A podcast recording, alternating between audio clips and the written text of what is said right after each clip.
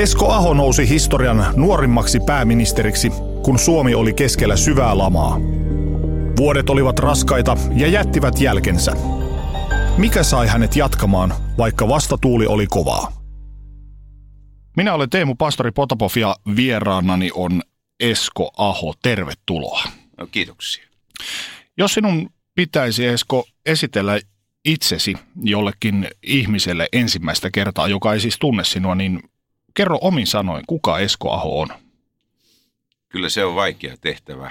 Mä olen viime aikoina käyttänyt itseäni esitellessäni vanhimman pojanpoikani Leevin keksimää nimite, nimikettä. Hän oli, häneltä oli kysytty muutamia vuosia sitten, hän oli varmaan neljä, viiden vuoden ikäinen.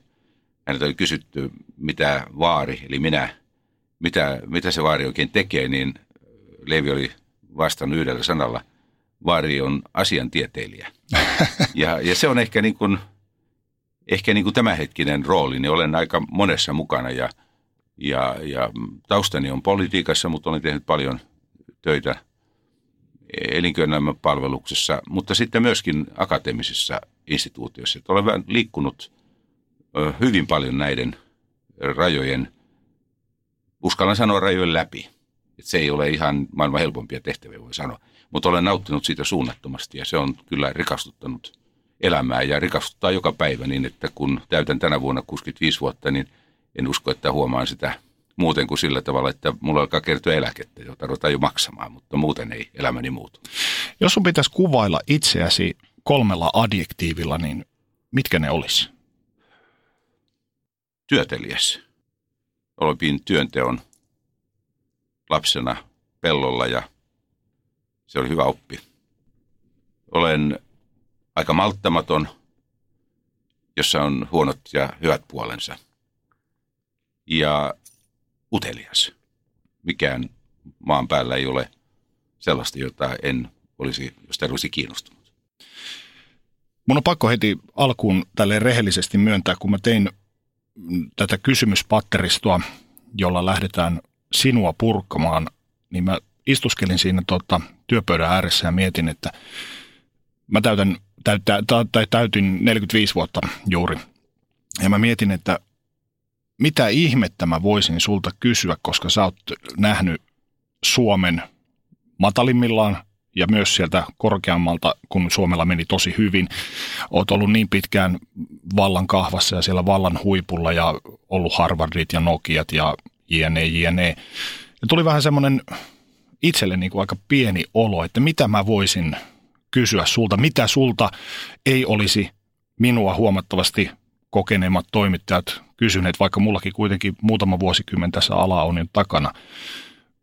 Koetko sä itse, että sä oot jotenkin niin kuin vaikuttava hahmo? Äh, joskus kyllä.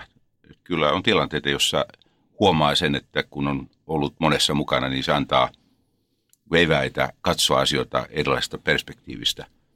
Mutta sitten on toinen puoli, ja se on se, että – että tähän, varsinkin tähän päivään kuuluu hirveän paljon tällainen lokeroiminen ja, ja, ja mä huomaan, että minutkin helposti lokeroidaan. Ja aika monta mielenkiintoista juttua jää kertomatta ja käsittelemättä ja kysymättä vain siksi, että kuvitellaan, että kun olen ollut keskustan puheenjohtaja, pääministeri, niin kyllähän se täytyy niin kuin jättää jonkun semmoisen jäljen ajatteluun, että ei siitä pääse ikinä eroon.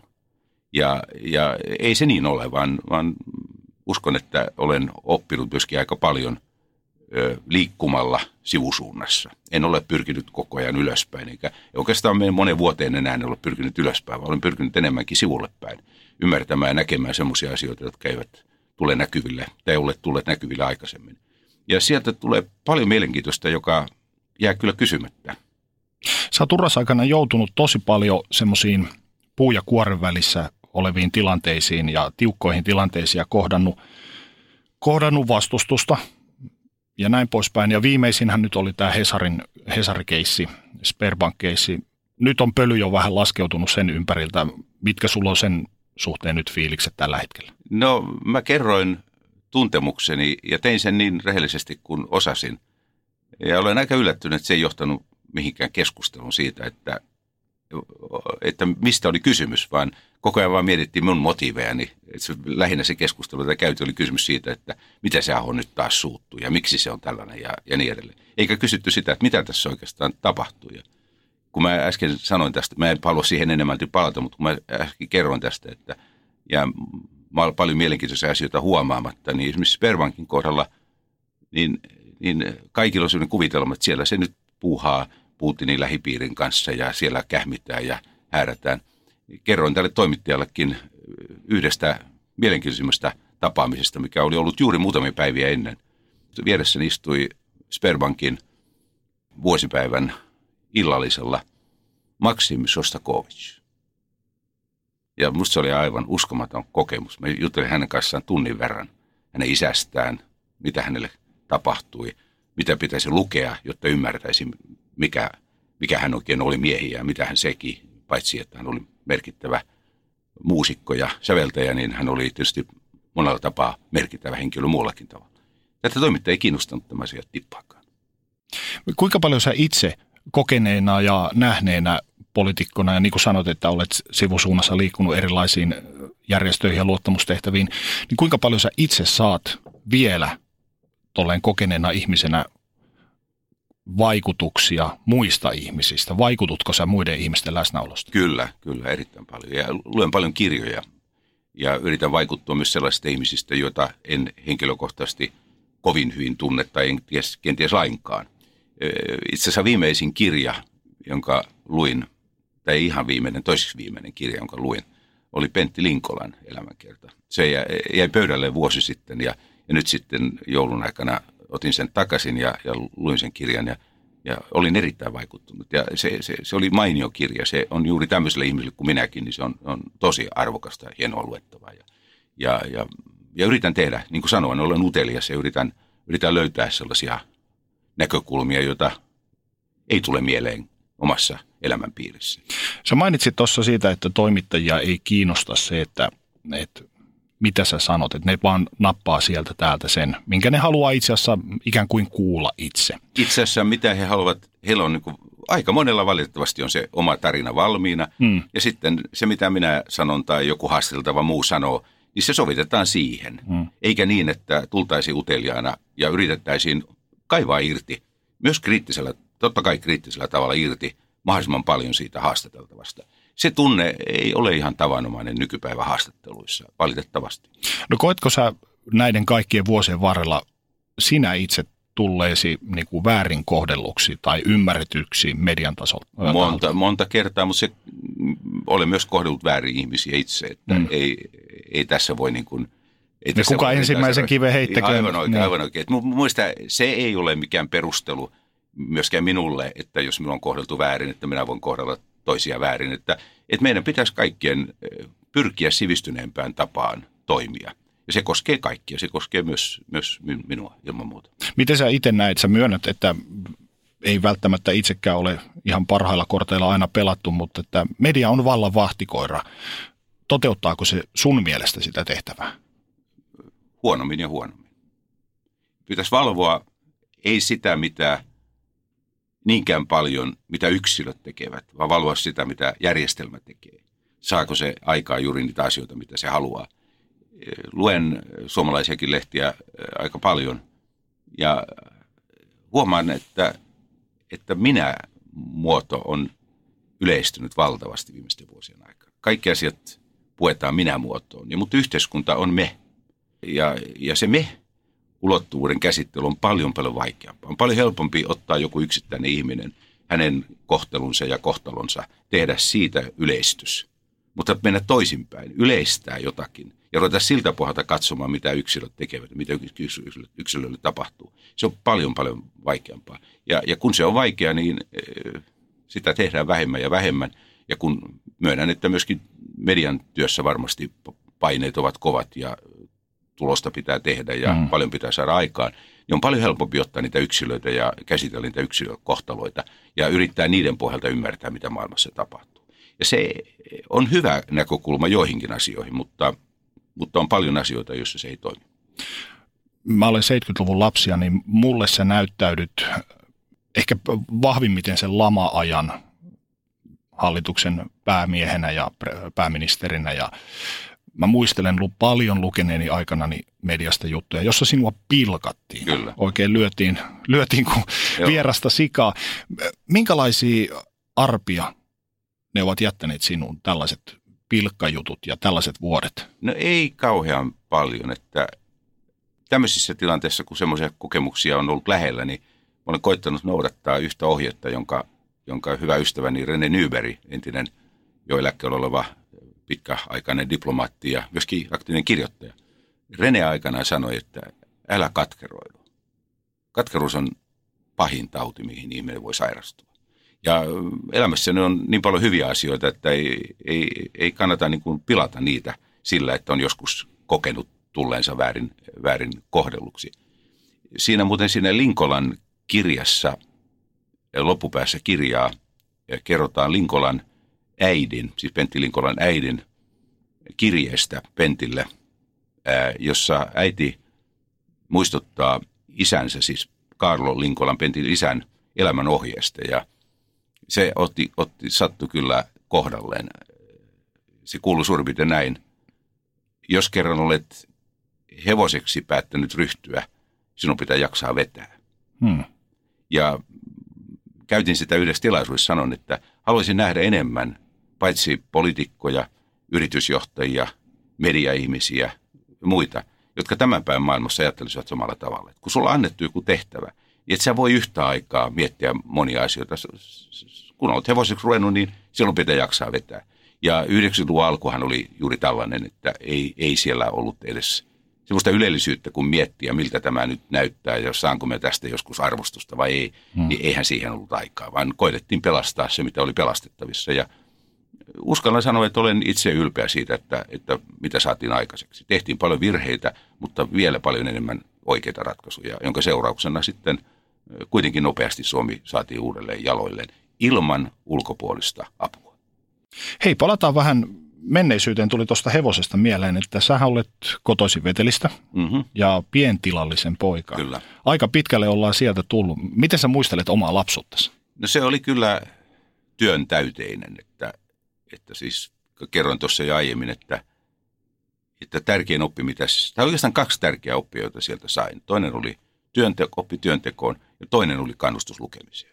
Että en tiedä, onko tänään niin, mutta silloin oli kyllä – aivan selvää pienestä pitäen, että, että se ja vanhempien isäni ja äitini oppi oli se, että ei teillä ole tulevaisuutta tällä tilalla. Mm-hmm. Teidän pitää opiskella, hankkia itselleen kunnon ammatti ja, ja, ja sillä tavalla pyrkiä parempaan elämään. Ja se oli, se oli elämänohje, joka, joka, joka annettiin pienestä pitäen ja, ja, ja kannustettiin lukemiseen ja – mut, isä vei mut kirjastoon muistaakseni nelivuotiaana ensimmäisen kerran. Siitä, siitä alkoi sitten kirjojen kanssa eläminen. Sain siis mielestäni sillä tavalla hyvät evät. Ja sitten ky- kyllä se, että nyt puhutaan paljon tästä tasa-arvosta ja, ja kuinka yhteiskunta eriarvoistuu ja muuta. Asuin pikkukylällä ja ei siellä ollut herroja eikä, eikä narreja. Siellä oli kaikki aika tavalla samalla viivalla. samalla viivalla. Ne, jotka olivat vammaisia tai joilla oli alkoholiongelmia tai muuta – ne olivat työnteossa mukana niin kuin muutkin, eivät saaneet varmaan samaa korvausta siitä, koska työpanos ei ollut samanarvoinen, mutta istuivat samassa pöydässä ja, ja olivat täysin tasavertaisia. Se oli rakennettu se yhteiskunta monella tapaa henkisesti kestävämmäksi kuin nykyiset yhteiskunnat. Se oli aineellisesti paljon puutteellisempi, se oli monia muita ongelmia ja muita heikkouksia, mutta se oli todella tasavertaisten ihmisten yhteiskunta ja se oli henkisesti vahva yhteiskunta. Kaipaatko tollaiseen aikaan? No ei, koska ei mikään koskaan palaa. Se, sen historiaa lukemalla voi oppia. Ja, ja siinä on paljon nostalgiaa tässä, mitä sanon. E, että tietysti unohdetaan sitten ne huonot puolet, hmm. mitä, mitä, mitä, mitä siinä menossa tietysti oli paljon. Oli, oli puutteet, puutetta ja hätää ja, ja, ja, ja jopa vähän kurjuuttakin voi sanoa vielä, vielä 50-60-luvun Suomessa – et, mutta, mutta niin sanoit, että henkisesti se oli vahva yhteiskunta. Ja kyllä siitä oppia voi ottaa. Ja palaanpa sen verran takaisin historian, että luin myös joulun aikana kirjan Suomi 1918. Ja, jälleen sama juttu, että vuodesta 18 on nyt kaivettu ne sodan kokemukset ja ne kaikki sodan jälkeiset kurjuudet. Mutta on jäänyt käsittelemättä se, että miten ihmeessä kymmenen kuukautta sodan päättymisen jälkeen maassa järjestettiin vapaat vaalit, johon melkein kaikilla suomalaisilla oli oikeus osallistua, jossa kapinaan ö, osallistuneen pääpuolueen ö, kannatus oli niin suuri, että se sai 80 200 kansanedustajan paikasta. Ja, ja kuinka maareformi toteutettiin saman tien, kuinka, kuinka itse asiassa nopeassa tahdissa myös vangit vapautettiin. Että vuonna 2021 jo melkein kaikki vangit oli vapautettu.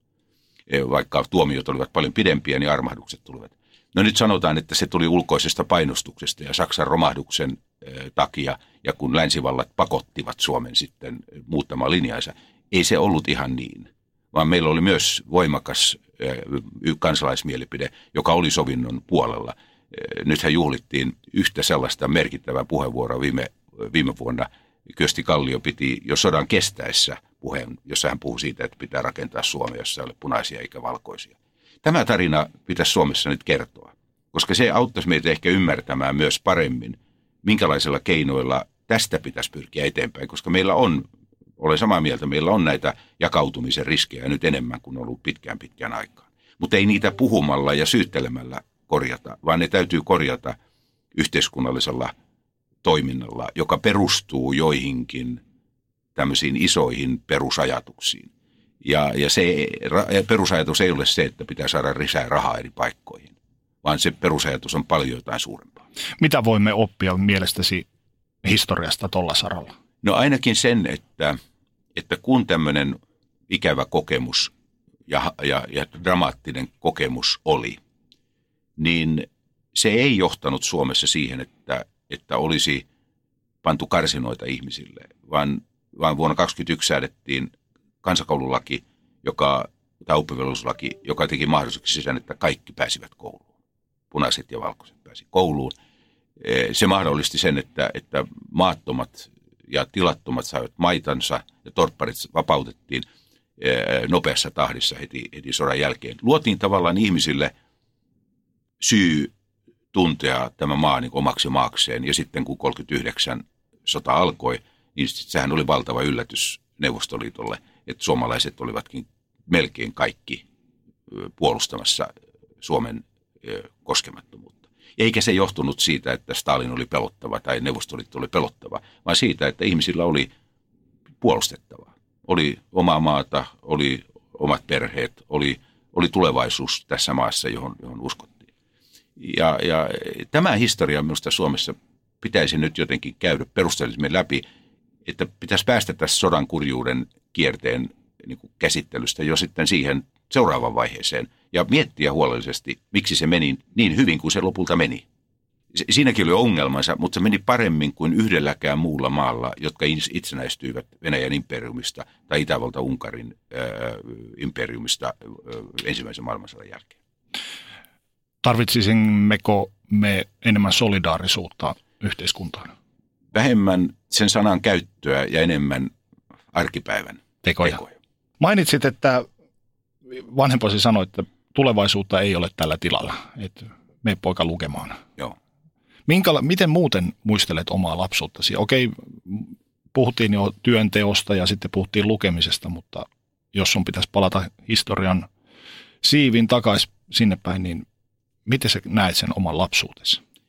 Kyllä se täytyy sanoa, että olin onnekas sillä tavalla, että pääsin kouluun nyt on itsessään selvää, että kaikki, kaikki saavat käydä vähintään peruskoulun ja käytännössä opiskelu siitä etenkin päin on tehty hyvin, hyvin helpoksi Suomessa. Jos kansainvälisesti katsotaan, niin me olemme aivan ainutlaatuinen maa maailmassa. Siihen aikaan se ei ollut itsestäänselvyys, että olisin varmasti päässyt kouluun, vaikka keskikoulu Vetelissä olisi pysynyt, pysynyt tuota, ei-kunnallisena – mutta siitä tuli kunnallinen juuri sinä vuonna, kun, kun minä menin keskikouluun. Ja se mahdollisti sen, että vanhempien ei tarvinnut miettiä, että riittääkö rahaa kaikkien neljän pojan kouluttamiseen.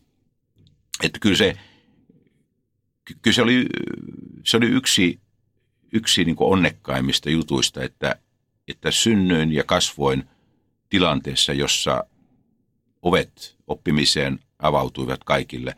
Ja sitten toinen, jossa maailma avautui television avulla. Kun mä synnyin, aina vuoteen 63 saakka, meillä ei ollut muuta kuin radio. Televisio taisi tulla meille juuri niin vuoden 63 aikoihin. Ja radiossakin oli yksi kanava. Rinnakka, rinnakkaisohjelmakin tuli vasta vuonna 63. Sitä on vaikea tämän päivän ihmisten kuvitella, mitä tapahtuu, kun yhtäkkiä ikään kuin maailma tuleekin kotiin. Mm.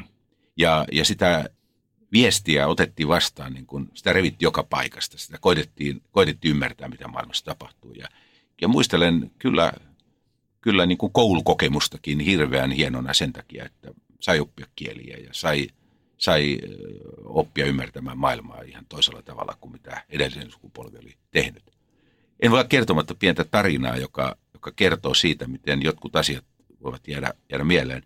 Olin partiolainen ja se oli yksi osa tätä pienen kylän nuorten poikien aktiviteettia. Ja sitten meillä oli kilpailu, jossa piti lähettää kirje jollekin paikakunnalta ulkomaille muuttaneille. Ja me sitten huomasimme, että Australian oli lähtenyt yksi kylän nuori mies. Ja laitoimme hänelle kirjeen ja meni varmaan kuukausi, ehkä puolitoista. Siinä oli alla mun nimeni ja osoitteeni. Ja sieltä tuli semmoinen setti kortteja tai oikeastaan semmoinen, semmoinen peräkkäin liimattu sarja kuvia Brisbaneista, Australiasta. Ja sitten alla oli semmoinen pieni tyhjä tila. Siinä oli varmaan ehkä 10-15 kuvaa sieltä alueelta ja sitten alla oli tyhjä tila. Ja siinä luki vain yksi lause. Lukekaa englantia, pojat. Se kannattaa. Hm. Ja, ja kun mä ajattelen, että se oli siis vuosi 65 ehkä suurin piirtein, niin kumpa olisin ymmärtänyt, miten hienon viestin sain. sain. Luin kyllä englantia, mutta olisin lukenut vielä paljon enemmän, jos olisin ymmärtänyt, miten kauaskantoinen se viesti oli tämä mies muutti takaisin, nuori mies muutti takaisin kotikylälle, niin hänestä oli hyvä isäni, hyvä ystävä. Ja, ja hän muisti kyllä myöskin tämän, mm-hmm. tämän kirjeen ja sen, että, että hän oli tämmöisen, tämmöisen vastauksen lähettänyt. Olitko tiedon janoinen? Olin jo, kyllä mä olin todella. Että, siis oli, kirjoja oli vähän. Kirjasto oli sen takia äärimmäisen tärkeä. Kylän kirjaston kaikki kirjat melkein tuli luetuksia. Ja sitten koulun kirjastosta, muistan, poistettiin vanhoja kirjoja. Sitten siellä oli Otavan sellainen pieni kirja, josta oli kyllä ensimmäistä parikymmentä sivua jo poissa, mutta se oli aivan aarre mulle, että mä sain, sain itselleni sitten semmoisen, semmoisen kirjan. Ja sitten äh, mun kaksi setääni asui vieressä talossa ja, ja toisella sedällä oli kirjoituskone, pääsin opettelemaan käyttämään kirjoituskonetta ja, ja, ja, ja, tuota, ja sitten toinen sedistäni oli taas innokas seuraamaan niin kuin maailman asioita hänellä oli vähän mielenterveyden ongelmia, mutta hän oli hirveän hyvän tahtoinen ja, ja, ja lasten kanssa pärisi hirvittävän hyvin. Ja, ja, hänen kautta opin monta paljon asioita, asioita myös. Että olin, olin tiedonhalunen, mutta tietoa myös oli, mis, mitä hakea. Että olin sillä tavalla, niin kuin sanoin, olin äärimmäisen onnekas, että synnyin juuri silloin, kun kaikki ovet tietoon avautuivat. Minkälainen suhde sulla muuten oli vanhempiisi? Niin sanoin, kyllä kaikki oli tietysti työn sävyttämään, että se työrytmi maatalossa määräsi kaiken ja, ja, ja mulla oli pieni ristiriita siinä, kun mä tykkäsin lukea, että, mä, että mulle sitten se pellolla olo kesällä oli joskus tuskaa, kun, kun olisi tehnyt mieli olla tekemässä jotakin kirjojen kanssa. Sitten päätin yhtenä kesänä, että luen yhden luokan yli, kun oli mennyt keskikouluun vuotta myöhemmin, kun olisi ollut mahdollista. Päätimme porukalla, että me ollaan vielä yksi vuosi tässä kotikylän kansakoulussa. Mutta sitten me päätettiin ja, ja menin keskikouluun ja sitten totesin, että tämä tahti on vähän hidas. Ja, ja sitten luin yhden kesän ja, ja sinä kesänä me paljon pellolla kyllä nähty, että se meni aika tiivisti siinä. Mutta siitä oli taas se hyvä puoli, että opin itsenäiseen opiskeluun, että, että kun piti tenttiä koko yhden luokan aine, kaikki aineet yhden kesän aikana, niin se tarkoitti sitä, että joka viikko oli vähintään yksi tentti, joskus parikin, ja se tarkoitti sitä, että työtä päivää piti lukea. Mutta se, se opetti itsenäisen työskentelyn tavan, ja, ja se, se oli kyllä, voi sanoa, että se oli, oli kyllä sellainen oppi, jota ilman tuskin me istuisimme tässä. Mitä maa, maaseutu ja ehkä sen kautta tuleva semmoinen oljen korren väri, värinen suomalaisuus merkitsee sinulle tänä päivänä?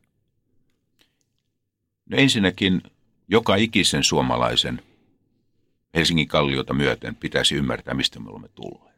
Että, että siis se Suomi, joka varassa rakennettiin nämä perusasiat Suomessa, ne ovat aika pitkälti kuitenkin sen talonpoikaisen ja, ja maaseutulähtöisen Suomen tuotteita. Ja, ja, ja minäkin kuulun siihen, siihen, siihen vielä yhden suku, vielä yksi sukupolvi on niitä, jotka ovat pitkälti niin kuin maalla kasvaneet. Puolet, puolet Suomen työvoimasta oli työllistetty maa- ja metsätaloudessa vielä 40-luvun lopulla.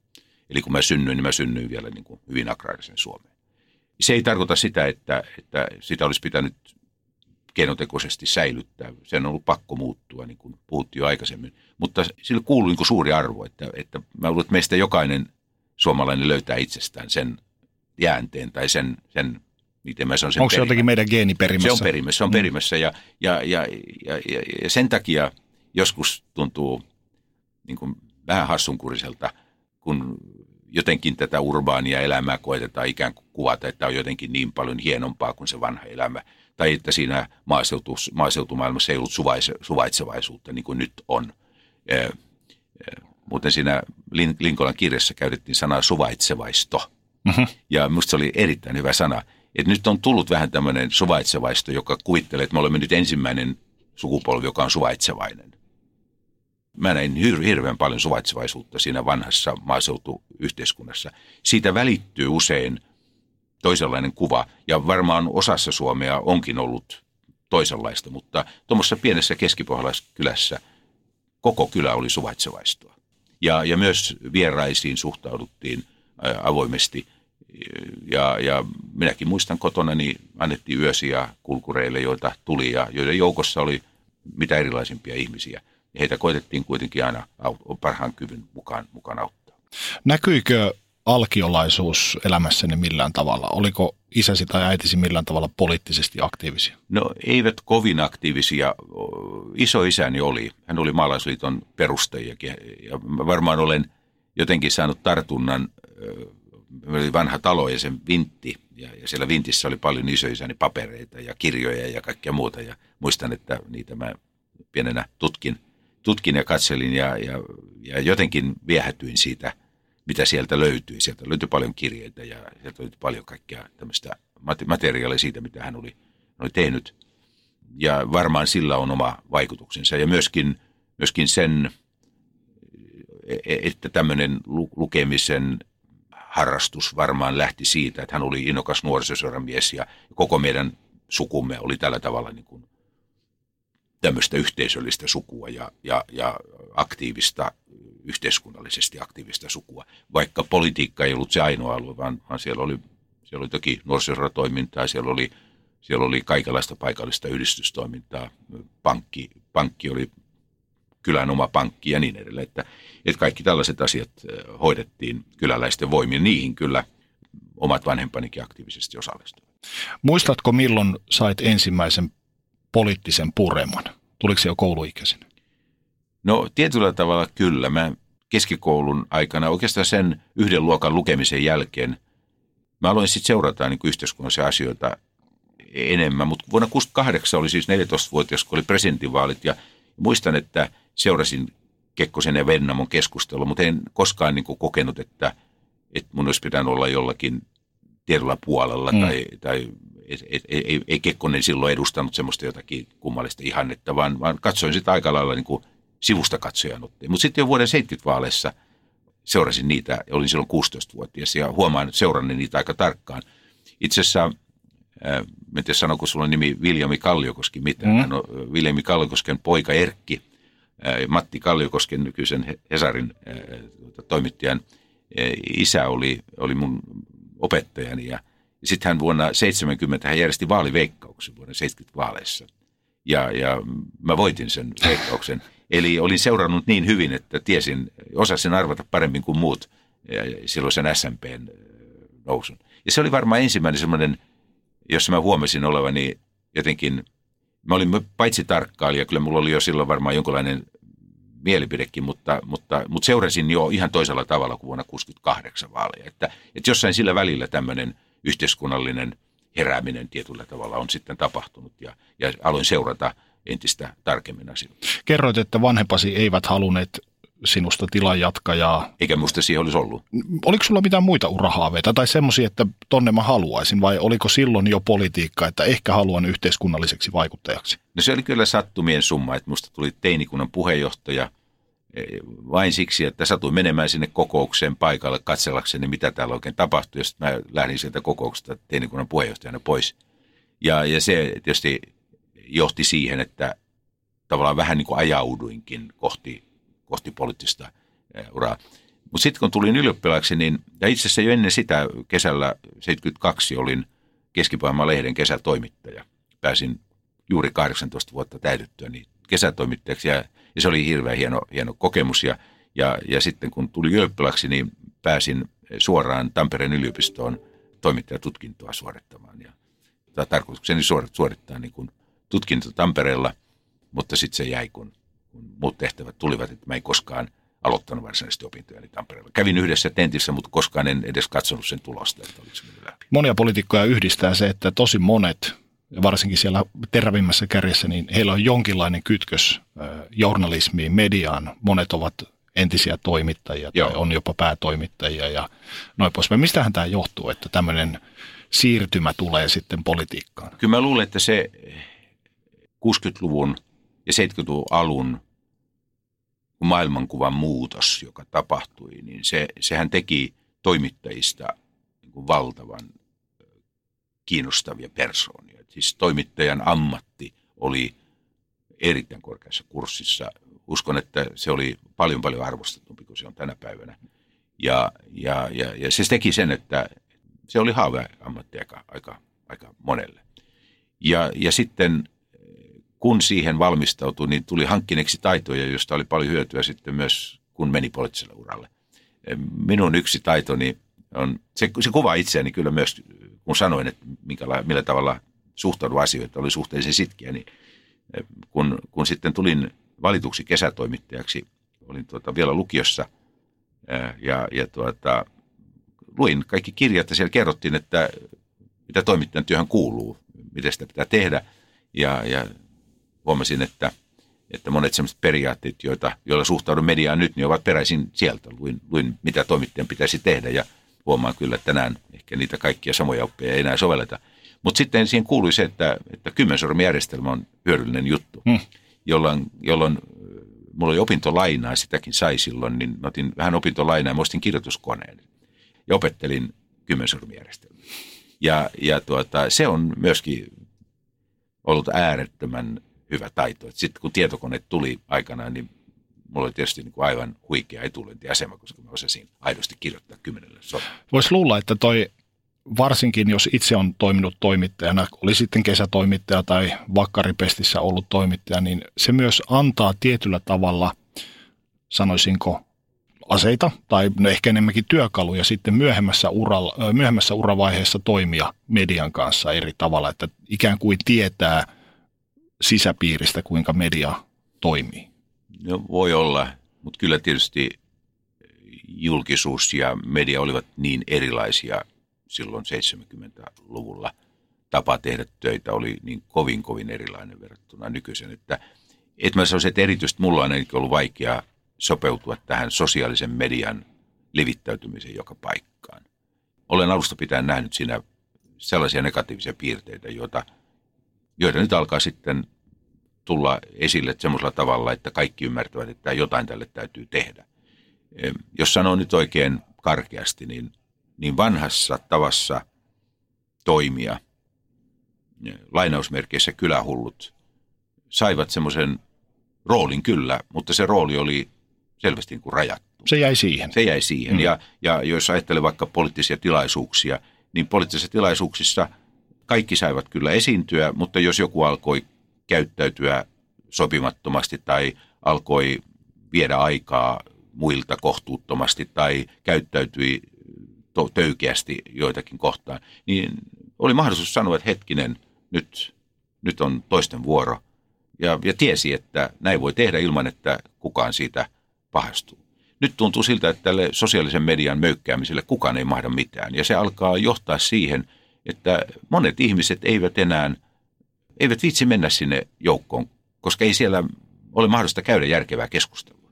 Etkä sä saa ääntäs kuuluviin sen huutamisen läpi. Täsmälleen. Ja itse olen pitkään jo puhunut siitä muutamissa antamissani haastatteluissa, että, että tota, klikkihuoraaminen on ehkä Joo. median pahin syöpä tällä hetkellä. Helppo olla samaa mieltä. Mikä sinua kiinnosti eniten politiikassa? Oliko se yhteiskunnallinen vaikuttaminen, oliko se asioiden eteenpäin vieminen, muutoksen tekeminen? Mikä oli se ensimmäinen fiilis politiikasta? Oli kaksi asiaa, jotka mä jälkikäteen on helppo tunnistaa. Toinen oli hyvin, hyvin, hyvin niin kuin läheinen juttu, että kun se kotikylä tyhjeni ja, ja ihmiset ensin lähtivät Ruotsiin ja sitten lähtivät muualle, sitä on vaikea ymmärtää, että siis oman sen kotikylän tyhjentyminen on niin kuin tavallaan paljon enemmän kuin vain sitä ihmisten lähtemistä. Siitä, siinä tapahtuu paljon paljon muutakin. Ja jotenkin tuntui siltä, että kyllä tälle pitää jotain voida tehdä. Se oli, se oli yksi, että, että tavallaan ajatus siitä, että, että jollakin tavalla voitaisiin kun pelastaa siitä elämänmuodosta, johon oli itse kasvanut, pelastaa siitä tulevaisuudelle jotakin. Ja, ja, ja että siinä oli paljon arvokasta, joka oli tuhoutumassa. Se oli sellainen tunne. Ja, ja toinen oli kyllä tietoisuus ympäristöstä, että koulussa seurattiin jo 70-luvun alussa ei vain Tukholman ympäristökonferenssi, joka oli ensimmäinen tämmöinen iso manifestaatio, vaan, vaan myöskin Rooman klubin, klubin tekemisiä seurattiin. Ja, ja, ja, ja, ja voisi sanoa, että se tietoisuus siitä, että, että teollisella elämällä on rajat, niin sehän alkoi syntyä 70-luvun alussa. Ja, ja aina nähdään näitä negatiivisia puolia ja kauhistellaan tietysti kaikkea. Ihan aiheestakin me elämme niin kuin tässä suhteessa edelleen niin kuin vaarallisella tiellä, mutta toisaalta paljonhan on myös saatu aikaiseksi. Mm. Monessa asiassa on myös pystytty kurssia korjaamaan. Öljy ei loppunut 40 vuodessa, niin kuin Rooman klubi sanoi. Tai kiinalaiset ja intialaiset eivät jääneet vaille mahdollisuutta liittyä maailmanlaajuiseen tietoliikenneverkkoon sen takia, että kuparia ei ole riittävästi, koska tuli matkapuhelimet ja mobiiliteknologia, joka, joka teki sen mahdolliseksi. Sanottiin, että koulutusta ei lapsille saada. Tänä päivänä valtaosa lapsista saa maailmassa koulutuksen, eikä vain pojat, vaan myös tytöt. Mm. Ja, ja, ja sitten että köyhyys maailmassa on radikaalisti vähentynyt. Maailma on parempi paikka asua kuin se oli 70-luvun alussa, vaikka sitä ei aina uskoisi, kun kuuntelee, kuuntelee käytyä keskustelua. Ja ainoa pysyvä asia maailmassa on muutos. Kaiken täytyy muuttua. Kaiken täytyy muuttua ja, ja, ja oikeastaan mun oppini sekä politiikan että, että yritysten puolelta, ennen kaikkea Nokian kautta, on se, että kun asiat menevät pieleen, niin ne menevät sen takia, että se konsepti, jolla toimitaan, joutuu ristiriitaan toimintaympäristön kanssa siksi, että toimintaympäristö muuttuu. Ja sulla on kaksi mahdollisuutta. Sä yrität jatkaa sinnikkäästi niin kauan sillä linjalla kuin, kuin mahdollista, ja sitten kulutat kaiken hukkaan. Tai sitten sä yrität analysoida sitä toimintaympäristöä ja muutat konseptiasi kunnolla ja rohkeasti, jotta se vastaa siihen tulevaisuuden vaatimukseen ja selviät hengissä. Ja sekä politiikan että yrityselämän puolelta on paljon esimerkkejä siitä, että ei ole pystytty tai uskallettu sitä konseptia muuttaa ja on käynyt, käynyt huonosti. Mä jäin tuossa miettimään, kun mainitsit juuri Nokian, että voiko jopa ehkä, joku saattaa tietenkin vetää tästä herneen nenänsä, mutta suomalainen sisu – niin se kääntyy ikään kuin itseään vastaan, se muuttuu fakkiintumiseksi. Että oliko toi sitten Nokian tavallaan sinetti ja kohtalon sinetti? Mun mielestä... Että kyllä me perkele pojat tästä puristetaan ja sitten loppuviimein kävikin, kävikin näin. Joo, tai sanotaan niin, että, että ehkä sitten kuitenkin se loppuviimeksi tämä suomalaisen yhteiskunnan hyvä puoli, että kun meillä on tämmöinen maantieteellinen ja poliittis-maantieteellinen asema, jossa me joudutaan mukautumaan siihen, että maailma ympärillä muuttuu. Niin Nokiakin riittävän aikaisin tajusi, että, että nyt täytyy tehdä muutos. Motorola ei ole enää käytännössä mm. olemassa. Blackberry on kadonnut. että kyllä Nokia olisi voinut käydä paljon huonommin, mutta Nokia ymmärsi, että sen tulevaisuus ei ole matkapuhelimissa ja, ja sitten teki toisenlaisen valinnan. Se, että se tulevaisuus ei ollut matkapuhelimissa, ei johdu siitä, että Nokiassa olisi ollut huutamisen kulttuuri tai, tai ei olisi kuunneltu ihmisiä tai, tai ei olisi oltu riittävän herkkiä kaikille asioille. Mun mielestä se perimmäinen syy oli se, että siinä missä Eurooppa oli maailman paras paikka tehdä matkapuhelimia, perinteisiä matkapuhelimia 90-luvulla, niin siinä Piilaaksosta ja Yhdysvalloista tuli ehdottomasti maailman paras paikka kehittää älypuhelimia ja, ja niihin liittyviä palveluja. Toisaalta sitten, jos Nokia olisi julkaissut sen kosketusnäyttöpuhelimen, mikä oli silloin joskus aikanaan tulilla, niin tilanne voisi olla ihan erilainen. Ei, ei voisi. Ei voisi. Ei, koska se oli vain yksi osa niistä palikoista, mm. jotka Steve Jobsilla oli pöydällään, kun hän rakensi iPhone.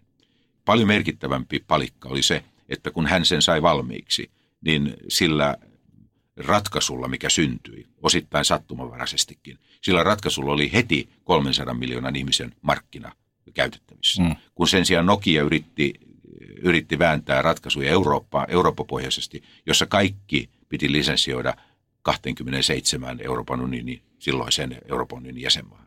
Mahdoton tehtävä. Ei ollut yhtenäistä markkinaa, ei muuten ole vieläkään. Se ei ole vain yksi niistä ongelmista, joita Euroopalla oli 2000-luvulla ja jotka vieläkin riivaavat Eurooppaa. Puhuttiin juuri Nokiasta ja Mä jäin miettimään sitä, että kun tälleen ulkopuolisena katsoo, niin näyttää siltä, että olet liikkunut aika kauas siitä keskustalaisuudesta. On Harvardia, on Nokia, tämmöisiä isoja valkokaulusyrityksiä ja kansainvälistä bisnestä. Miten sä itse koet sen? Vieläkö se keskustalaisuuden ydinajatus on sulle läheinen sydän, lähellä sydäntä oleva asia? Niin, en mä oikeastaan koe, että mä olisin jotenkin, en mä ole kauhean kauas sittenkään siitä maailmankuvasta mennyt. Ja se areenat on erilaisia, että, että se mitä mä siellä Vetelin Räyringissä Ahossa opin ja mihin mä kasvoin, niin kyllä mä sillä koen olevani itse asiassa sillä samalla tiellä edelleenkin. Ja, Vieläkö sydän sykkii keskustalle? No sillä tavalla, että, että kyllä, mä, kyllä mä koen, että tämmöinen poliittinen liike, joka, joka keskusta on ollut, niin, niin sillä on ollut erittäin iso rooli – kriittisessä vaiheessa Suomen historiaa ja, ja itse asiassa ei Eurooppa eikä Suomikaan selviä näistä paineista, mitä meillä nyt on, jos ei jonkunlaista tällaista liikettä jatkossakin ole, joka pystyy yhdistämään markkinamekanismin ja markkinatalouden periaatteita hyvin vahvaan tämmöiseen, mitä mä sanoisin, sivistykselliseen ja taloudellisen tasa-arvon perustuvaan ajatteluun. Ja ne eivät ole toistensa vastavoimia. Tämä on semmoista se ydinkysymys, hmm. että, että ei, ei markkinamekanismi ja markkinatalous tuhoa ihmisyyttä ja ei se tuhoa tasa-arvoa. Se on vain mekanismi, jolla saadaan aikaan asioita tehokkaammin ja paremmin, jos sitä osataan käyttää. Se on hyvä renki, mutta sitä ei saa päästä isännäksi. Isännyys pitäisi olla, olla, olla niin yhteiskunnallisilla päättäjillä, mutta nyt yhteiskunnalliset päättäjät keskittyvät enemmän ja enemmän – siihen, että pysyvät vallassa tai pysyvät, pystyvät pitämään yllä kannatusta ja, ja vähemmän siihen, että, että, että hoitavat asioita. Ja suuri yleisö valitettavasti näyttää myös palkitsevan siitä, joka on, joka on harmillista. Jos mä katson, mitä tapahtuu Italiassa tai, tai, tai Ranskassa, niin eihän se kauhean rohkaisevaa ole. Mm. Että kyllä yhteiskunnat saa polvilleen aika helposti, mutta jaloilleen saaminen on kova työ silloin nuorempana, niin olisitko kuvitellut, että, tai oliko sulla mielessä mitään muita vaihtoehtoja puolueeksi kuin keskusta? Ei oikeastaan sen takia, että, että emme koskaan niin vasemmiston ideat eivät kuulostaneet houkuttelevilta. Mä en nähnyt sitä luokkavihaa tai luokka vastakohtaisuutta, joka, jonka varaan 70-luvun varsinkin nuorisovasemmistolaisuus pitkälti rakentui. Et, et nähtiin, että maailma on tämmöisten vihavielisten voimien tanner. Ja Eikö sit, tänä päivänäkin ole vähän samanlainen polarisoitunut ajatusmaailma? Kyllä, mutta vähän eri asioissa mm. kuin silloin. Ja, ja, ja kyllä, kieltämättä on, on myös niin, että, että on myös tämmöistä sokeutta, että mä joudun nyt tilille näistä Venäjä-yhteyksistä niin joskus vähän huvittavalla tavalla sen takia, että, että 70-luvulla, kun olin nuorisojärjestön puheenjohtaja, niin, niin sain tämmöisen neuvostovastaisen eh, leiman. Ja, ja, ja sain sen siitä, että, että mä katsoin, mitä Neuvostoliitto on ja, ja tein siitä omia johtopäätöksiäni. Ja tuota, en, en silloinkaan tietenkään katsonut, etteikö Neuvostoliiton kanssa pitäisi olla tekemisissä. Mutta ei meidän tarvinnut ihannoida sitä, eikä meidän tarvinnut ikään kuin ylistää sitä semmoisesta asioista, jos ei ollut mitään ylistämisen sijaa. Tämä on ehkä vähän kärjekkäästi sanottu, mutta mä näen, että tässä Venäjä vastaisuudessa, jota on paljon syntynyt, joka on osittain täysin aiheellista. Venäjä on itse toiminut tavalla, joka on saanut aikaan paljon negatiivista asennetta, mutta, mutta se on mennyt yli. Että, että, että on paljon ihmisiä, jotka eivät koskaan käyneet Venäjällä ja jotka eivät niin kuin, tavallaan näe, että Venäjällä on niin kuin moni, monipuolinen maa. Siellä on paljon erilaisia todellisuuksia. Ja sama koski Neuvostoliittoa. Että eihän Neuvostoliitto ollut mikään pelkästään tämmöinen sosialistinen blokki, vaan, vaan siellä oli myös paljon mielenkiintoista, jota, jota kannatti seurata, jonka kanssa, josta, josta, josta oli hyvä tietää. Ja, ja, ja sen takia minusta paras tapa tämmöisen, tämmöisten vastakohtaisuuksien ja, ja ennakkoluulojen murtamisen on, on se, että joudut kohtaamaan ne tosiasiat. Ja, ja, ja, ja, ja siihen tietysti palaan jälleen tähän median rooliin. Median rooli olisi pitää huoli siitä, että ihmisillä on käytettävissä oikeat tiedot analysoida maailmaa ja, ja tehdä siitä oikeita johtopäätöksiä. Jokainen nouseva sukupolvi on tietyllä tavalla radikaali, jos peilataan esimerkiksi menneisiin kyllä, kyllä. sukupolviin. Olitko itse, koetko, että olit jollain tavalla oman aikasi tuota ja radikaali verrattuna aiempiin? Kyllä ilman muuta olin radikaali ja näytin radikaalilta pitkässä tukassa ja, ja, ja haisaappaissa ja pitkässä takissa, että oli varmasti ihan fyysisesti radikaalin näköinenkin. Ja olin, olin radikaali, mutta en mä sanoisi, että totta kai niin kuin monissa asioissa on pitänyt mielipidettä tarkistaa, mutta, mutta ei, ei niissä perusasioissa, ei, ei se nyt niin kauhean suurta muutosta ole tapahtunut, eikä voikaan tapahtua, koska kyllähän sä olet kuitenkin sitten oman maailmasi tuote, se mitä sä olet lapsena kokenut ja nähnyt ja aistinut ympäriltäsi, niin kyllähän se sun mukanasi kulkee. Ja hyvä niin. Lähdit opiskelemaan valtiotieteitä. Ja, ja oliko sulla siinä vaiheessa mitään semmoisia ruusunpunaisia ajatuksia siitä, minkälaista politiikka on, politiikan tekeminen? Oliko sulla kirkasotsaisia ajatuksia siitä, mitä pystyt tai haluat tehdä?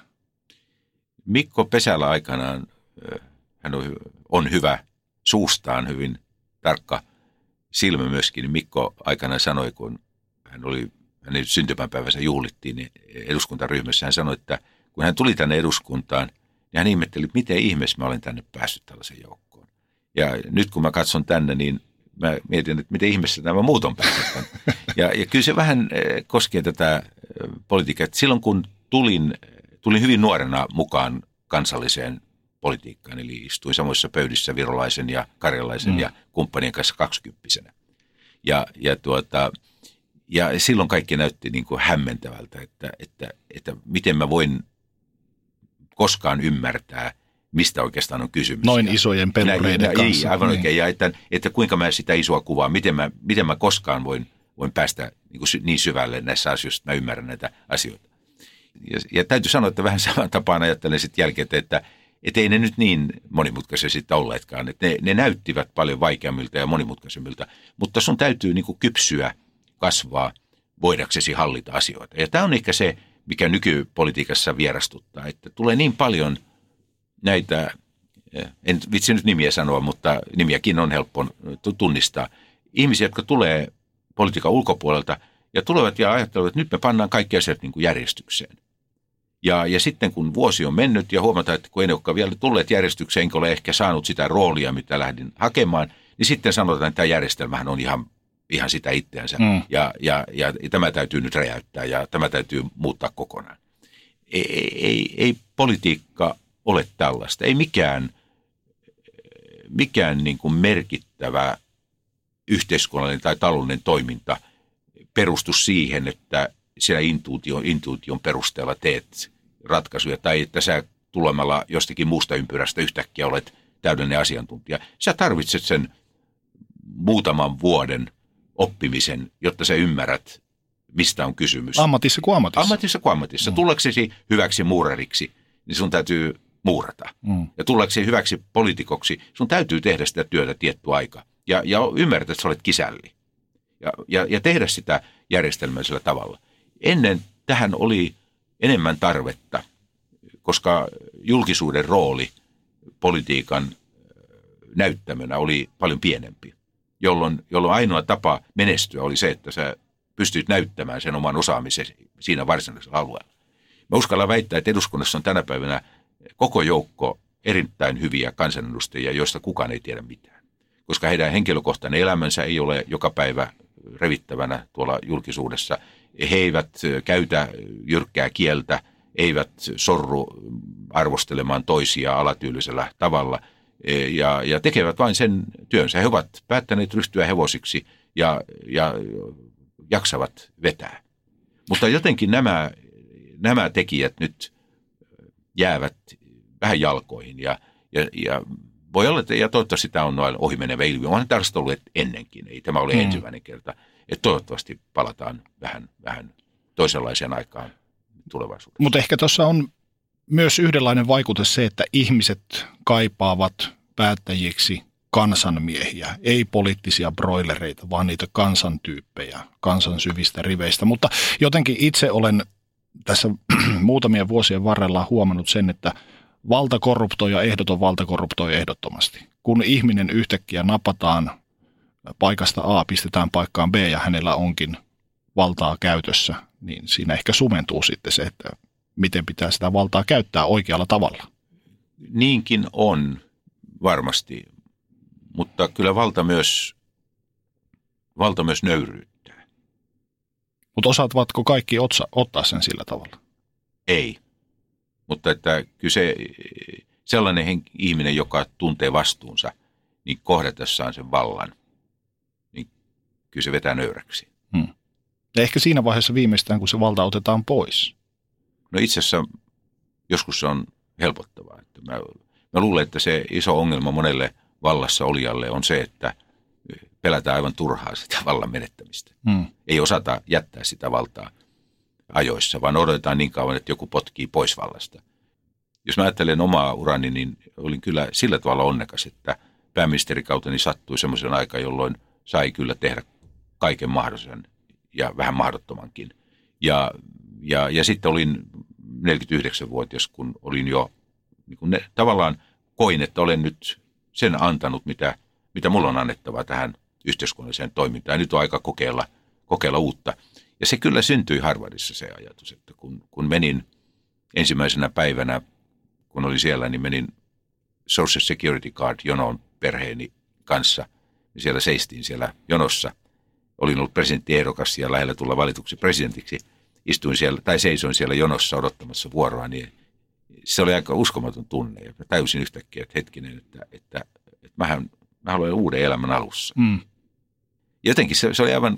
Ja ihan samanlaisia tallajia tässä Ka- ollaan kaikki kuin kaikki muutkin. Kaikki muutkin. Mm. Ei, ei huonompi eikä parempi. Mm.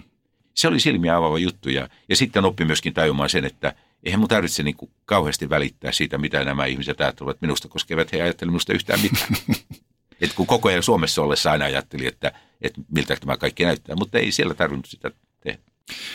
Jos sä mietit sitä parikymppistä Esko Aho, joka istui siellä kabineteissa ja, ja ihmetteli sitä, että ketähän nämä muut tässä ovat ja miten he pyörittävät tätä palettia, niin kuinka paljon sun ajatus politiikasta ja sen tekemisestä on muuttunut tässä vuosikymmenten saatossa? Kyllä se muuttuu kaikkein eniten 91 huhtikuun lopulla, kun istuin pöytään, jossa ruvettiin muodostamaan maahan hallitusta ja kun näkin, missä tilanteessa ollaan, en mä ollut koskaan ymmärtänyt, että, että politiikan päätteillä on sitten lopulta niin suuri vastuu. Että, että ei sitä vastuuta niin kuin koe eikä näe niin kauan kuin sä luet vaan ulkopuolisena, mitä tapahtuu, tai katsot ulkopuolisena, tai olet, olet niin kuin siinä kakkosketjussa pelaamassa. Mutta sitten kun sä menet sinne ykkösketjuun, ja, ja jos sun tehtävä on niin kuin tehdä maalit tai muuten hävitään koko peli, niin kyllä se täytyy sanoa, että, että ne hetket oli sellaisia, jolloin, vanhenin kyllä varmaan kymmenen vuotta mm. niin kuin viikossa tai kahdessa. Ja, ja se oli osittain tietysti sitä, että olin niin nuori, olin 36-vuotias siinä vaiheessa ja, ja kohtasin varmaan sen tilanteen tavalla, jota hyvin harvat edeltäjistäni olivat kokeneet, koska he olivat yleensä olleet paljon kokeneempia kuin olin. Että tässä mielessä ehkä tämä oma kokemukseni oli vielä hätkähdyttävämpi. Mutta luulen, että aika moni muukin aisti sen saman. Että jos, jos mä ajattelen tätä maailman aikaa ja oli sitten kysymys presidentistä tai pääministeristä, niin taisipa Niinistökin viitata juuri tähän, että huomaa tämän vastuunsa. Et sitten kun sulla on tilanteita, joissa et voi enää katsoakaan sivulle eikä mm. taakse, vaan, vaan, sinua katsotaan, niin. vaan sinua katsotaan. Mm. Ja, ja kyllähän sellaisia tilanteita tuli sitten jo heti ensimmäisen vuoden aikana aika monta, joista ehkä dramaattisin oli se Neuvostoliiton vallankaappausyritys, jona, jolla viikolla yhtenä yönä menin nukkumaan niin, että kerrottiin, että nyt Moskovassa ammutaan ja aamulla kokoonnutaan ja mietitään, missä me oikein ollaan. Ja silloin se, mä mietin, että mitäs mä teen. Rupeanko mä valvomaan, katsomaan, että mitä, mihin tämä oikein kehittyy, vai menenkö nukkumaan ja olen sitten aamulla mahdollisimman virkeänä mm. päätöksentekijänä paikalla. Menin nukkumaan ja sain unen. Ja sain unen siksi, että mä koin, että tämä on nyt se, mitä mun täytyy pystyä tekemään. Ja tässä mitataan sitä, onko musta mihinkään. Mm.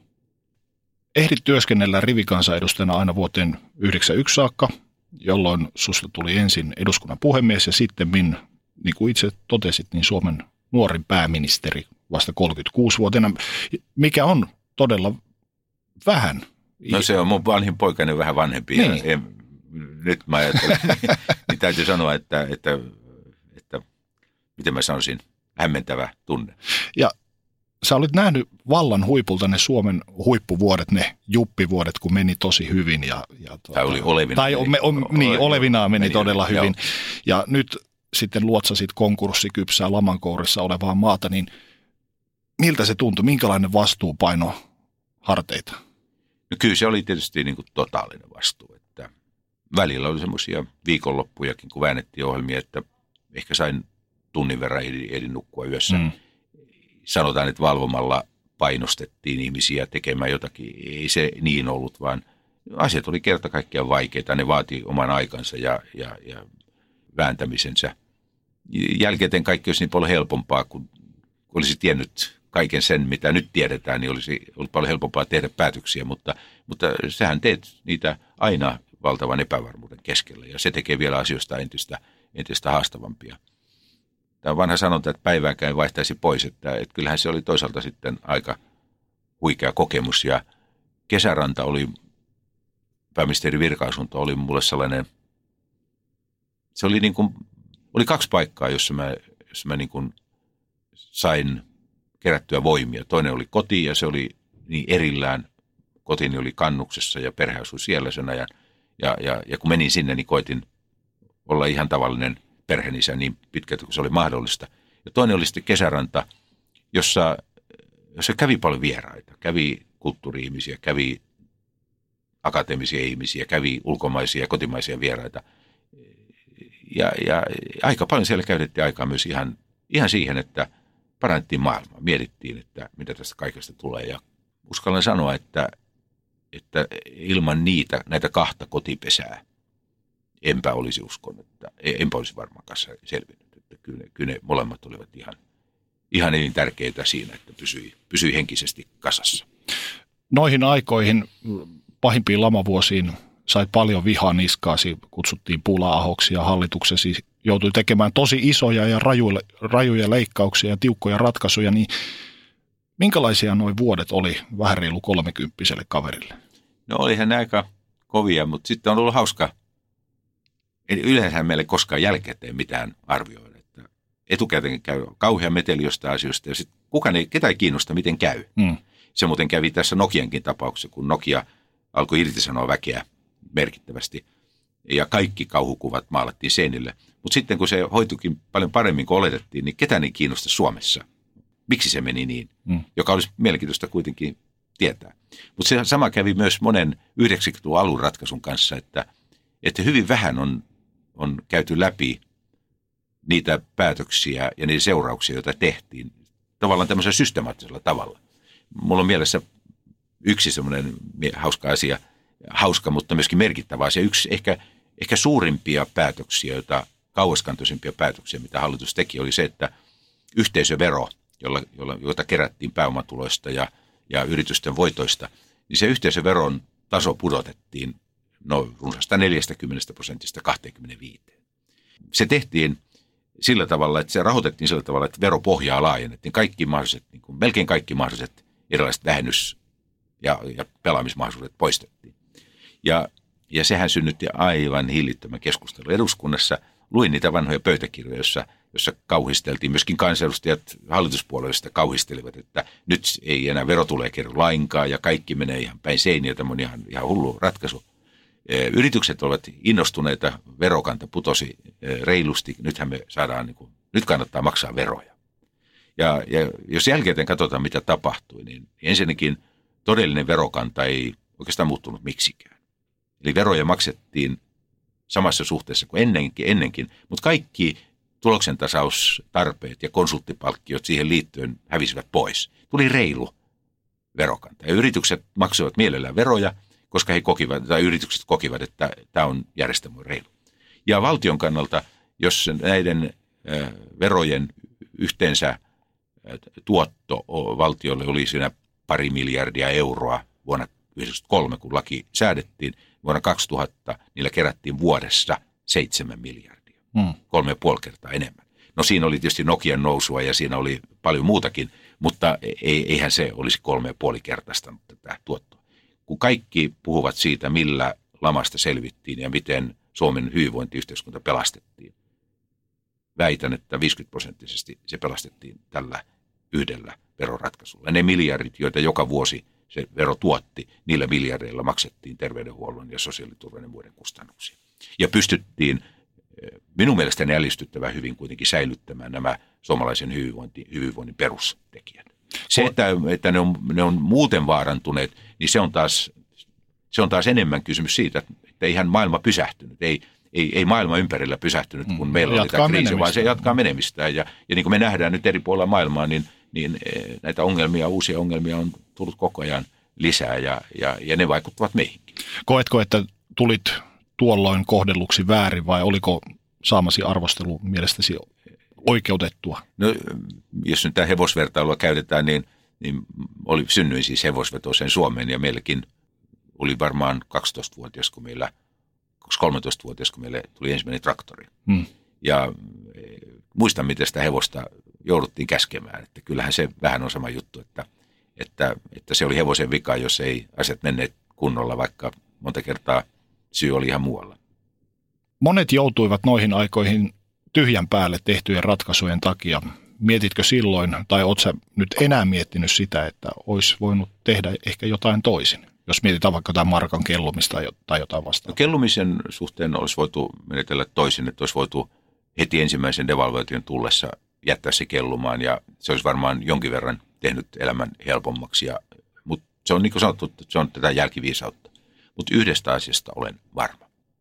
Ja se on se, että yhteiskuntasopimus, joka Sorsan johdolla sitten saatiin kasaan, olisi saatu viedyksi läpi, me olisi pelastettu tuhansia tuhansia yrityksiä, tuhansia tuhansia työpaikkoja. Mutta se jännä juttu, että siitä kukaan ei joudu vastuuseen. Hmm. Kukaan ei ole, että me, me olemme saaneet, jotka olemme hallituksessa sitten kantamassa sen seuraukset, niin totta kai meille kuului vastuu ja meidän piti kantaa se vastuumme.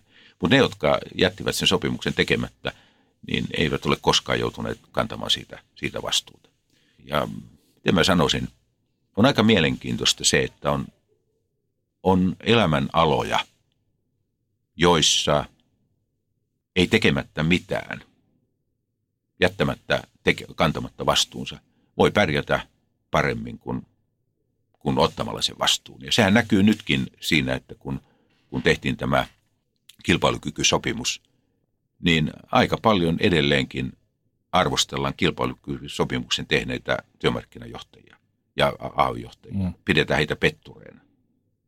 Ja sitten kuitenkin, kun voidaan osoittaa, että yksi tekijä, joka ansiosta Suomi on kääntynyt ja jonka ansiosta meillä on tullut kymmeniä kymmeniä tuhansia, yli 100 000 uutta työpaikkaa, ja jonka ansiosta meillä nyt menee kuitenkin selvästi paremmin kuin on mennyt kymmeneen vuoteen tai vuoden 2006 jälkeen, niin on jännä juttu, että on helpompi arvostella niitä, jotka ovat tehneet sen ratkaisun ja panneet nimensä paperiin, kuin niitä, jotka olisivat halunneet jättää sen tekemättä ja jatkaa sitä menoa, mikä meillä oli kymmenen vuotta, joka olisi vienyt Suomen konkurssiin, jos, jos ei käännettä saatu aikaa.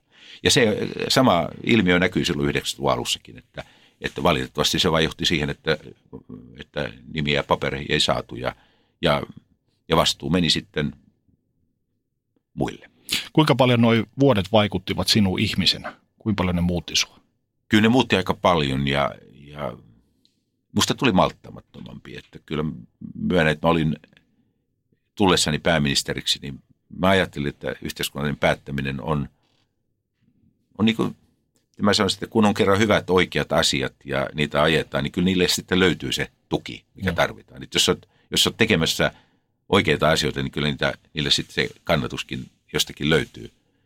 Ja sen huomaaminen, että näin ei olekaan, niin kyllä se varmaan jätti niin kuin jälkensä ja olen optimisti edelleenkin. Ei, ei se ole optimismia minusta hävittänyt, mutta tuli tietysti semmoinen tunne, että jollakin tavalla nämä opit pitäisi saada siirretyksi tämän päivän todellisuuteen. Ja, ja en tiedä, miten se voi tehdä. Sitä on, se voi olla, että se on mahdoton tehtävä. Olen sitä paljon miettinyt, olen kirjoittanutkin aika paljon, mutta mulla on sen tunne, että olen vähän tullut siinä pessimistisyksi, että, että – että vastaanottamisen halua ei oikein ole.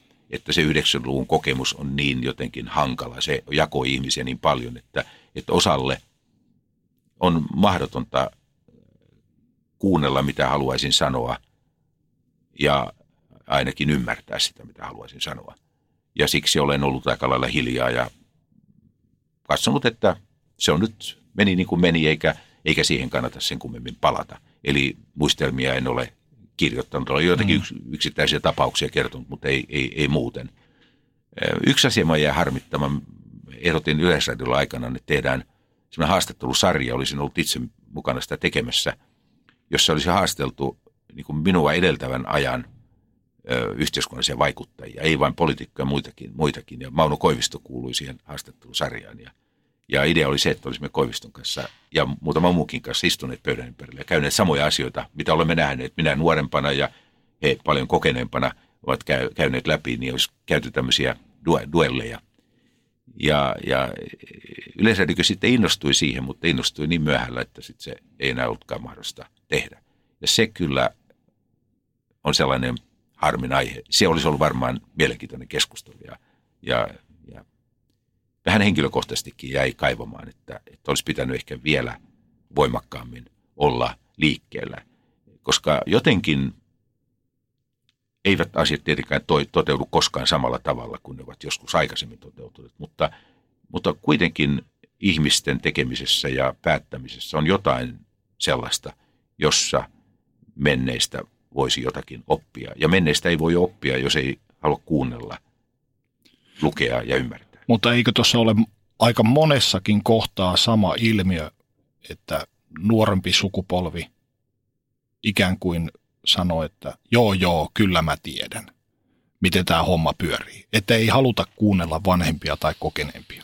Se on yksi osa tätä ja, ja, ja se on enemmän minusta hyväksyttäväkin, että nuoren sukupolven pitää lunastaa paikkansa. Ja, ja luoda oma maailmansa. Ja luoda oma maailmansa ja, ja, ja, ja, ja, ja silloin pitää – pitää haastaa. Mutta, mutta sitten on tämä toinen puoli, että kun me ollaan niissä omissa siiloissamme, niin meidän on niin tosi vaikea irrottautua siitä siilosta ja ruveta katsomaan asioita, asioita sen ulkopuolelta. Että useimmiten tarvitaan joku kriisi ennen kuin, ennen kuin siihen ollaan valmiita. Ja kaikki eivät pysty siihen koskaan. Tuliko koskaan noina vuosina, noina lamavuosina jolloin olit siellä myrskyn silmässä ja keskiössä, niin semmoista fiilistä, että tekisi mieli nostaa kädet pystyyn ja lähteä kävelemään? Ei. Ei tullut mieleen, että onko tämä kaikki tämän arvosta? Ei. Mistä tämä johtuu? Jos on hevosiksi päättänyt ryhtyä, niin pitää jaksaa vetää. Ja se oli kyllä, se oli kyllä sitä sitkeyttä, mikä tuli sieltä kotitilan pellolta. Miten nuo vuodet vaikutti perheelämään? Mä olen puhunut paitsi puolison, niin myöskin lasten kanssa ja – meillä oli sillä onnekas ratkaisu, että, että perheen elämässä säilyi kutakuinkin vakaana.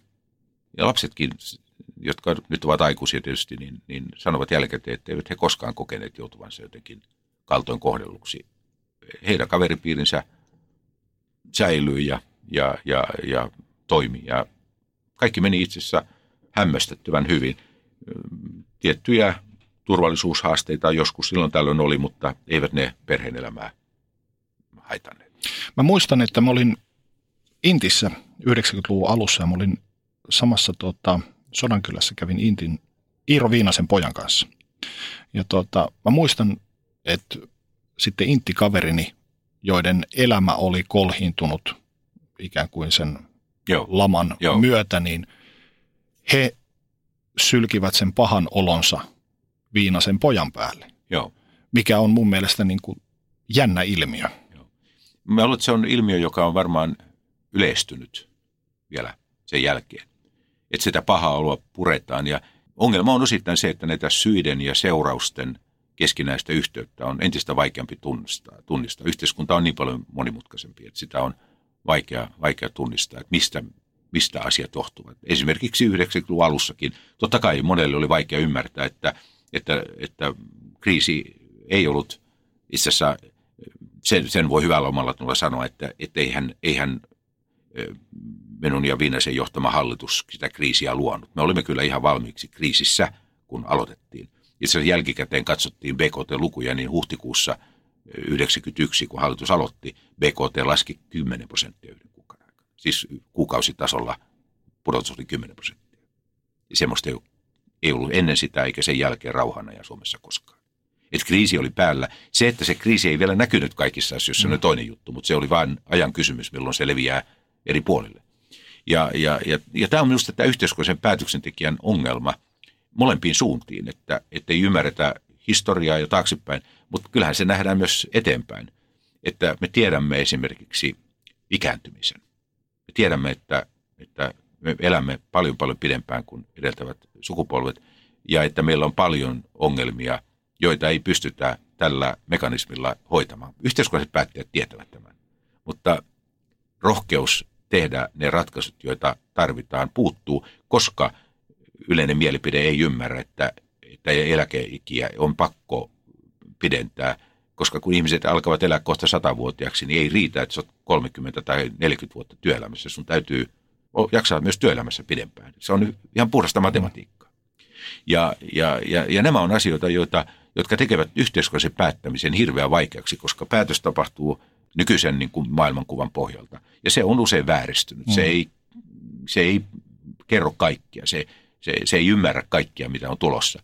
Ikääntyminen itse asiassa näistä helpoimpia. Mm. Ilmastonmuutos ja ympäristö on paljon vaikeampi, koska sitä et pysty ennakoimaan. Mutta ikääntymisehän me tiedämme. Me tiedämme nyt jo, että paljonko, paljonko eri ikäluokkien ihmisiä meillä on tulevaisuudessa. Ja ei tarvitse olla ihmeellinen yhteiskunnallinen asioiden seuraaja, kun ymmärtää, että, että edessä on isoja haasteita, jotka voitaisiin muuttaa mahdollisuuksiksi, mutta se edellyttää sitä, että se konsepti muuttuu. Mutta me ollaan edelleen tässä Bismarck-konseptissa, vaikka, vaikka maailma on jo ihan kokonaan toinen. Tänä päivänä sosiaalinen media on avannut väyliä sillä tavalla, että ihmiset voivat purkaa näitä tuntoja, voisiko sanoa aika suoraan. Ja poliitikot saavat aika vahvoja kannanottoja ihmisiltä mieti, jos sosiaalinen media olisi ollut tuohon aikaan niin olemassa samassa mittakaavassa kuin se on tänä päivänä. Kuinka paljon sä sait semmoista suoraa vihaa osaksesi? Kyllä sitä tuli ja, ja tietysti kirjeitä kirjoitettiin silloin paljon. Joo. Nyt niitä ei varmaan kukaan kirjoita. Silloin niitä tuli päivittäin, tuli pienottain ja, ja, ja Luitko koskaan niitä? Kyllä mä niitä luin, luinkin ja, ja kaikki yritettiin vastata. Oliko ne surullisia tarinoita siitä, kuinka ihmisillä oli käynyt, oliko ne tämmöistä niin sanottua vihapostia? Siellä oli kaikenlaista, oli kannustavaa paljon, ihmiset lähetti, lähetti paljon kannustavia viestejä, koska, koska pidä, ei pidä aliarvioida ihmisten ymmärrystä sittenkään.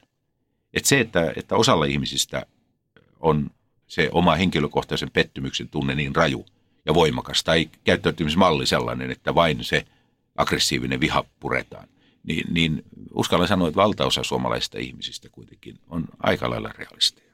Et mä usein mietin, kun mä ajelen omalla autolla tuossa länsiväylää pitkin, että, että kun siellä on jonossa ihmisiä, nämä ovat ihan tavallisia joka päivä töihin meneviä ja töistä tulevia suomalaisia ihmisiä, joista mä luulen, että hyvin harvat osallistuvat tähän vihakeskusteluun mm. tai, tai, tai käyvät, ovat tätä suvaitsevaistoa, joka, joka sitten käy tätä väittelyä näiden, näiden ääriaineisten kanssa. Vaan, vaan, vaan suurin osa ihmisistä haluaa tehdä niin kuin työnsä hyvin, elää niin kuin mahdollisimman hyvää normaalia elämää, huolehtia lapsista ja perheistä ja, ja, ja muusta. Ja, ja, mutta heidän äänensä ei nyt pääse kuuluville. Että tämä, tämä niin kuin valtavirta suomalaisista jää jotenkin äänettömäksi ja ovat äänettömiä yhtiömiehiä. Ja sille pitää tehdä jotakin. Ei voida vain sanoa, että valitettavasti pelisäännöt on tällaiset ja tällaista tämä nyt vain on. Ei voi olla näin, vaan jonkun pitää puolustaa myös instituutioita ja, ja niitä instituutioita, jotka pitävät yhteiskuntaa eh, hengissä ja, ja, ja toimivana. Ja tämä on se vuoden 18 opetus myös, että mehän päädyimme pitkän, ei nyt kovin pitkän, mutta kuitenkin vakavan pohtimisen jälkeen ja kädevä, kovan kädeväännön jälkeen. Me päädymme siihen, että oikeusvaltio ja sen instituutiot on se, jonka varaan Suomen tulevaisuutta rakennetaan. Ei siihen, että karsinoidaan ihmisiä pidetään karsinoissa, vaan siihen, että meillä on yhteiset instituutiot, joihin kaikki voivat luottaa, niin punaiset kuin valkoisetkin. Ja tämä on ihan perustavalla tuossa oleva asia tulevaisuuden kannalta. Että nämä instituutioiden pitää pystyä huolehtimaan yhteiskunnan asioista. Ei niitä ratkota tuolla kaduilla eikä, eikä sosiaalisessa mediassa, vaan pääosa suurista ratkaisusta tehdään yhteiskunnassa ja instituutioissa. Niiden pitää olla terveitä, vahvoja, niihin pitää suhtautua kriittisesti, totta kai, mutta niitä ei saa tietoisesti murentaa eikä hävittää, koska silloin, jos siihen mennään, tällä yhteiskunnalla ei ole tulevaisuutta. Kuinka paljon näet yhten, yhteneväisyyksiä sisällissodan ja, ja laman kanssa? Hyvin vähän. Et kyllä, kyllä me oltiin niin toisenlaisessa maailmassa kuitenkin. Ja meillä oli paljon mekanismeja, jotka piti huolta ihmisistä sittenkin – se, että ne mekanismit olivat niin kuin aikansa eläneitä, niin se on sitten toinen juttu. Että osa niistä mekanismista oli vain, ei oltu ajateltu, että miten ne, miten ne pitkässä juoksussa, miten niiden kanssa pärjätään. Ja sen takia niitä oli sitten pakon edessä muutettava. Olisi ollut parempi muuttaa ilman pakkoa, mutta kun ei oltu tehty niitä ilman sitä pakkoa, niin sitten niitä tehtiin kriisin keskellä. Niin se usein käy. Muutama vuosi eteenpäin, vuonna 2000 olit presidenttiehdokkaana, olit tosi vahva ennakkosuosikki. No en itse asiassa alussa ollenkaan suosikki. No joo, mutta toisella kierroksella Sitten, kävit ihan joo, kampa- kävin, tiukkaa joo, kamppailua. Joo. Uskoitko itse voittoosi? No en mä, en mä sano, että presidenttyys olisi, se, se ei ollut kyllä mikään sellainen pakkomielle. Ja, ja, ja, ja muistan, kun vaalitulos sitten tuli ja toisinpäin poikani oli Australiassa vaihto-oppilaana – ja, ja soitin hänelle Perthiin, Australiaan sitten yöllä ja kerroin, että, että jäin kakkoseksi. Hän sanoi, hyvä. Jos mm-hmm. olisit tullut valituksi, niin mä en olisi koskaan tullut takaisin Suomeen. Miksi näin? No se, mä luulen, että, että se 90-luvun alku oli kuitenkin, sitten, kuitenkin heidän mielestään varmaan semmoinen, että kyllä se nyt yhdelle perheelle niin, nyt riittää. riittää. Tämä mm. riittää. Ja huomasin äitini, joka on jo edesmennyt, niin, niin äitini silloin, kun mä olin Suomen Pankin johtokuntaehdolla ja, ja silloin hän näytti, että se nyt sitten mutta tulee valituksi myöskin, niin, niin äitini sanoi, että, että, että hän oikein rukoilee, että, että asia nyt vihdoinkin saataisiin niin tuolle tolalle. Että hänkin oli, että, että monet hyvät ystäväni, perheen jäsenet ja muut olivat kuitenkin niin kuin kanssakärsijöitä tietyllä tavalla. Mm. Ja minun oli helpompi kestää se, koska mä tiesin, että se on yksi osa tätä, mutta hehän olivat, hehän olivat tavallaan niin kuin, kokivat vain sen toisen puolen. Eivät he eivät he koskaan niin kuin saaneet, niin kuin, miten mä sanoisin, siitä, siitä positiivisesta puolesta, mitä johtamiseen ja vallankäyttöön liittyy, niin eivät he siitä päässeet osallisiksi. He näkivät vain sitten sen, sen tuskan, mikä, mikä heihinkin tuli sitä kautta, että he, he joutuvat myötäelämään niissä vastoinkäymisissä, mitä on. Miten itse hävisit Haloselle ihan marginaalisesti muutamalla hullulla prosentilla? Jäikö se korpeamaan? Ei. Ei. ei. Että, että presidenttiys ei ole koskaan ollut semmoinen, semmoinen, ehkä se osittain johtuu siitä, että mä näin läheltä, miten monta loistavaakin poliittista vaikuttajaa ei nyt tuhoutunut, mutta sanotaan kärsi siitä presidenttitaudesta ja niitä on vieläkin areenoilla.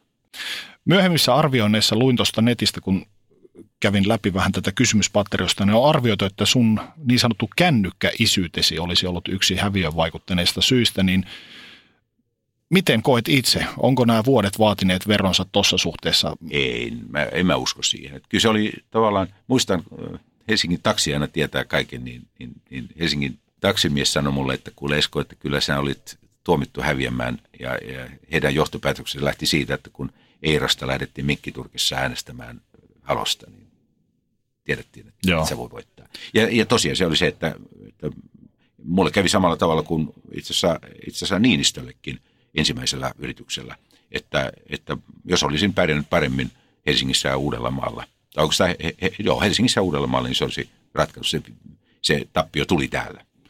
Politiikan jättäminen, oliko se sinulle helpotus? Oli jo, kyllä. Et se, ja se kypsyi, että mä, mä olin itse asiassa jo, kun lähdin Harvardiin, mä olin tavallaan, ja jo presidenttiehdokkuuden vastaanottaminen oli semmoinen, että mä ajattelin, että, että mulla oli motivaatiohaasteita ja, ja, ja se, ne tuli oikeastaan siitä, että, että se työreformin saama kohtelu oli niin, sekin oli niin kohtuuton. Että, että se oli mulle sellainen jälleen tämmöinen konseptuaalinen ajatus. Mä ajattelin, että tämä pitää nyt tehdä, jotta me ei toisteta niitä virheitä, mitä, millä me ajauduttiin 90-luvun kriisiin.